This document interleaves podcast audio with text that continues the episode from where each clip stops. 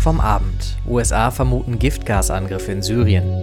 Heute in der RP, Friedhelm Funkel rechnet ab. Und das kommt auf uns zu. Neue Regeln für den Umgang mit Wölfen. Es ist Dienstag, der 22. Mai 2019. Der Rheinische Post Aufwacher. Der Nachrichtenpodcast am Morgen. Mit Julian Trost, guten Morgen und schön, dass ihr mit uns aufwacht. Wir kriegen das schon wieder hin, sagt der österreichische Bundespräsident Alexander Van der Bellen.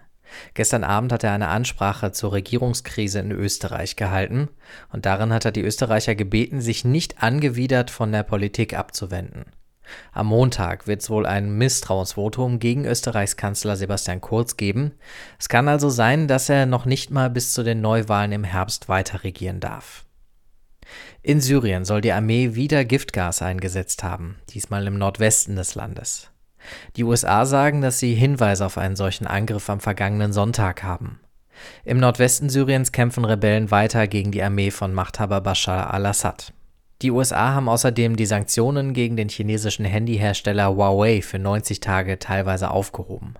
Das bedeutet unter anderem, dass Google jetzt wieder Updates des Betriebssystems Android an Huawei-Handys schicken darf.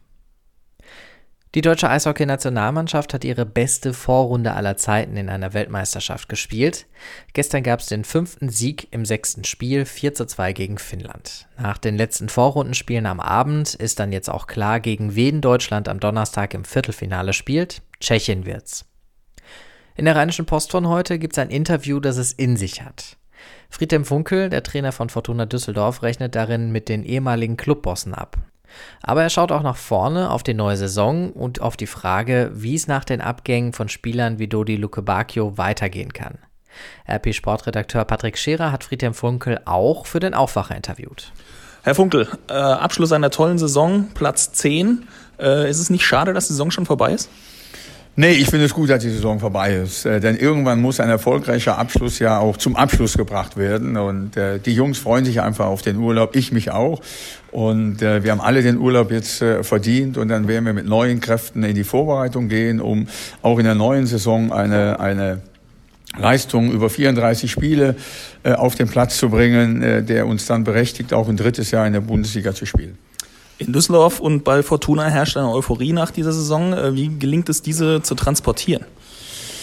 Ich glaube, das ist, äh, das ist nicht ganz so schwer. Ähm, ich glaube einfach, dass wir in der neuen Saison äh, direkt am ersten Tag uns zusammensetzen und Dinge mit auf den Weg geben, die wir wieder versuchen müssen umzusetzen und wenn die Zuschauer und die Fans sehen, dass wir wieder so leidenschaftlich im Fußball zeigen, dann werden sie hinter uns stehen. Wir werden auch in der Rückrunde äh, das ein oder andere Spiel verlieren. Äh, wir werden uns davon nicht aus der Bahn werfen lassen. Wir müssen den äh, Charakter dieses Teams, den Teamgeist, wie gesagt, durch viele kleine Aktionen, durch viele Gespräche aufrechterhalten. Und ich bin davon überzeugt, dass uns das gelingt. Haben Sie Angst davor, dass der Kader auseinanderbricht und Sie ganz neu aufbauen müssen?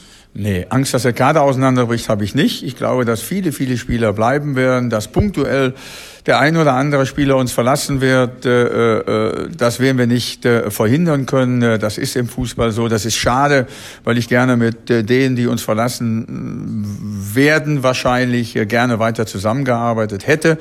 Aber da sind wir gefordert, äh, Lutz, ich, äh, Uwe Klein mit seinem Team, eben wieder neue, gute, charakterstarke Spieler nach Düsseldorf zu holen. Danke, Patrick, und vielen Dank auch an Friedhelm Funkel für das offene Interview. In der Rheinischen Post von heute erklären wir außerdem, wie die SPD ihre Grundrente bezahlen möchte. Unter anderem sollen Steuervergünstigungen für Hotels abgeschafft werden. Die wurden unter der schwarz-gelben Regierung vor zehn Jahren eingeführt und damals als gefallene FDP für einige ihrer Spender kritisiert. Das Geld, das dadurch mehr reinkommt, das reicht aber nicht aus. Mehr dazu auf unserer Titelseite heute. Auf der seht ihr auch ein Bild der Formel-1-Legende Niki Lauda. Nach seinem Tod blicken wir heute auf seine ganz, ganz große Karriere zurück. Christina Dunz und Gregor Mainz aus unserer Berliner Redaktion haben außerdem Bayerns Ministerpräsident und CSU-Chef Markus Söder getroffen. Im Interview auf Seite 4 heute geht es unter anderem um Europa und die Zukunft der Großen Koalition. In Indien findet gerade die größte Wahl aller Zeiten statt. Insgesamt 900 Millionen Menschen durften in den letzten Wochen wählen. Jetzt wird tagelang ausgezählt. RP-Kollegin Marie Ludwig war darum in Indien und hat da auch mal ihr Aufnahmegerät in die Menge gehalten.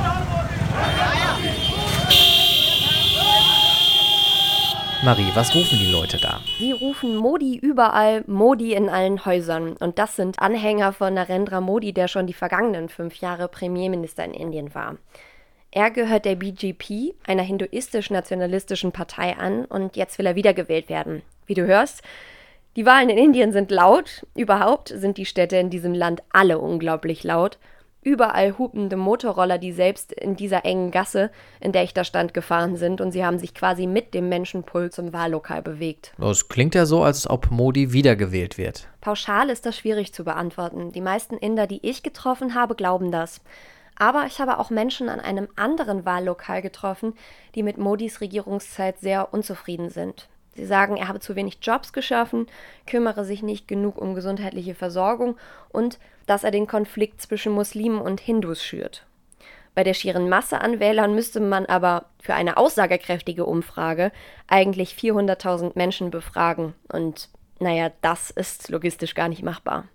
Die Wahlen dauern jetzt schon seit dem 11. April an. Warum wählt man nicht an einem Tag? Die Wahl in Indien wird auch oft als Wahlmarathon oder Mammutprojekt beschrieben. Und das trifft meiner Meinung auch ganz gut zu, denn im Gegensatz zu europäischen Wahlen finden die Wahlen hier in sieben Phasen statt. Das heißt, die elektronischen Wahlmaschinen, Beamte und auch die Nationalgardisten, die die Wahllokale überwachen, reisen quer durchs ganze Land in rund eine Million Wahllokale. Der Wahlkampf in Indien wurde auch der WhatsApp-Wahlkampf genannt. Warum das? Leider nutzen viele, selbst die Parteien untereinander WhatsApp aus, um Fake News über den Gegner zu verbreiten.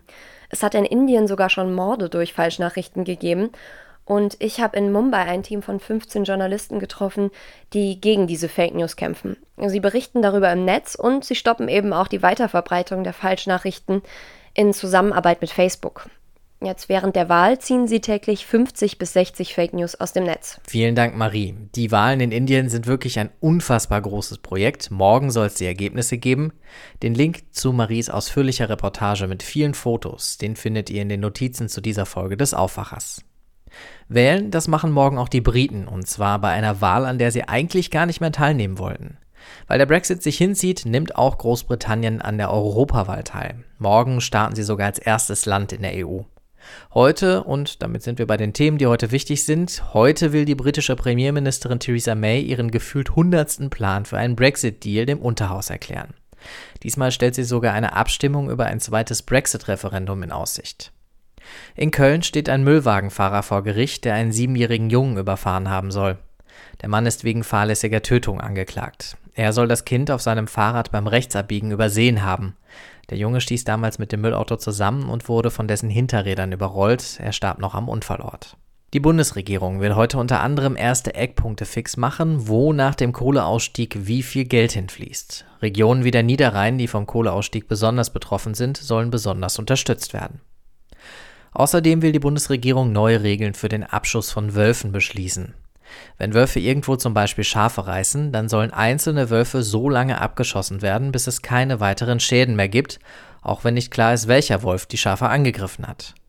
Umweltschützer sagen, einfach auf Verdacht das ganze Rudel abzuschießen könne keine Lösung sein. Angriffe auf Nutztiere könnten sogar zunehmen, wenn die Rudelstruktur zerstört werde, fremde Wölfe einwanderten oder junge Wölfe ohne Elterntiere Nahrung jagen müssten. Das Wetter. Deutlich netter als gestern. Es bleibt zwar erst bedeckt, später kommt aber die Sonne raus. Bis 19 Grad wird es am Nachmittag warm. Das war der Aufwacher für den Dienstag heute. Ich bin Julian Trost. Ich wünsche euch noch einen schönen Tag und wenn ihr was auf dem Herzen habt, schreibt unserem Team unter aufwacher.rp-online.de. Bis dann. Mehr bei uns im Netz www.rp-online.de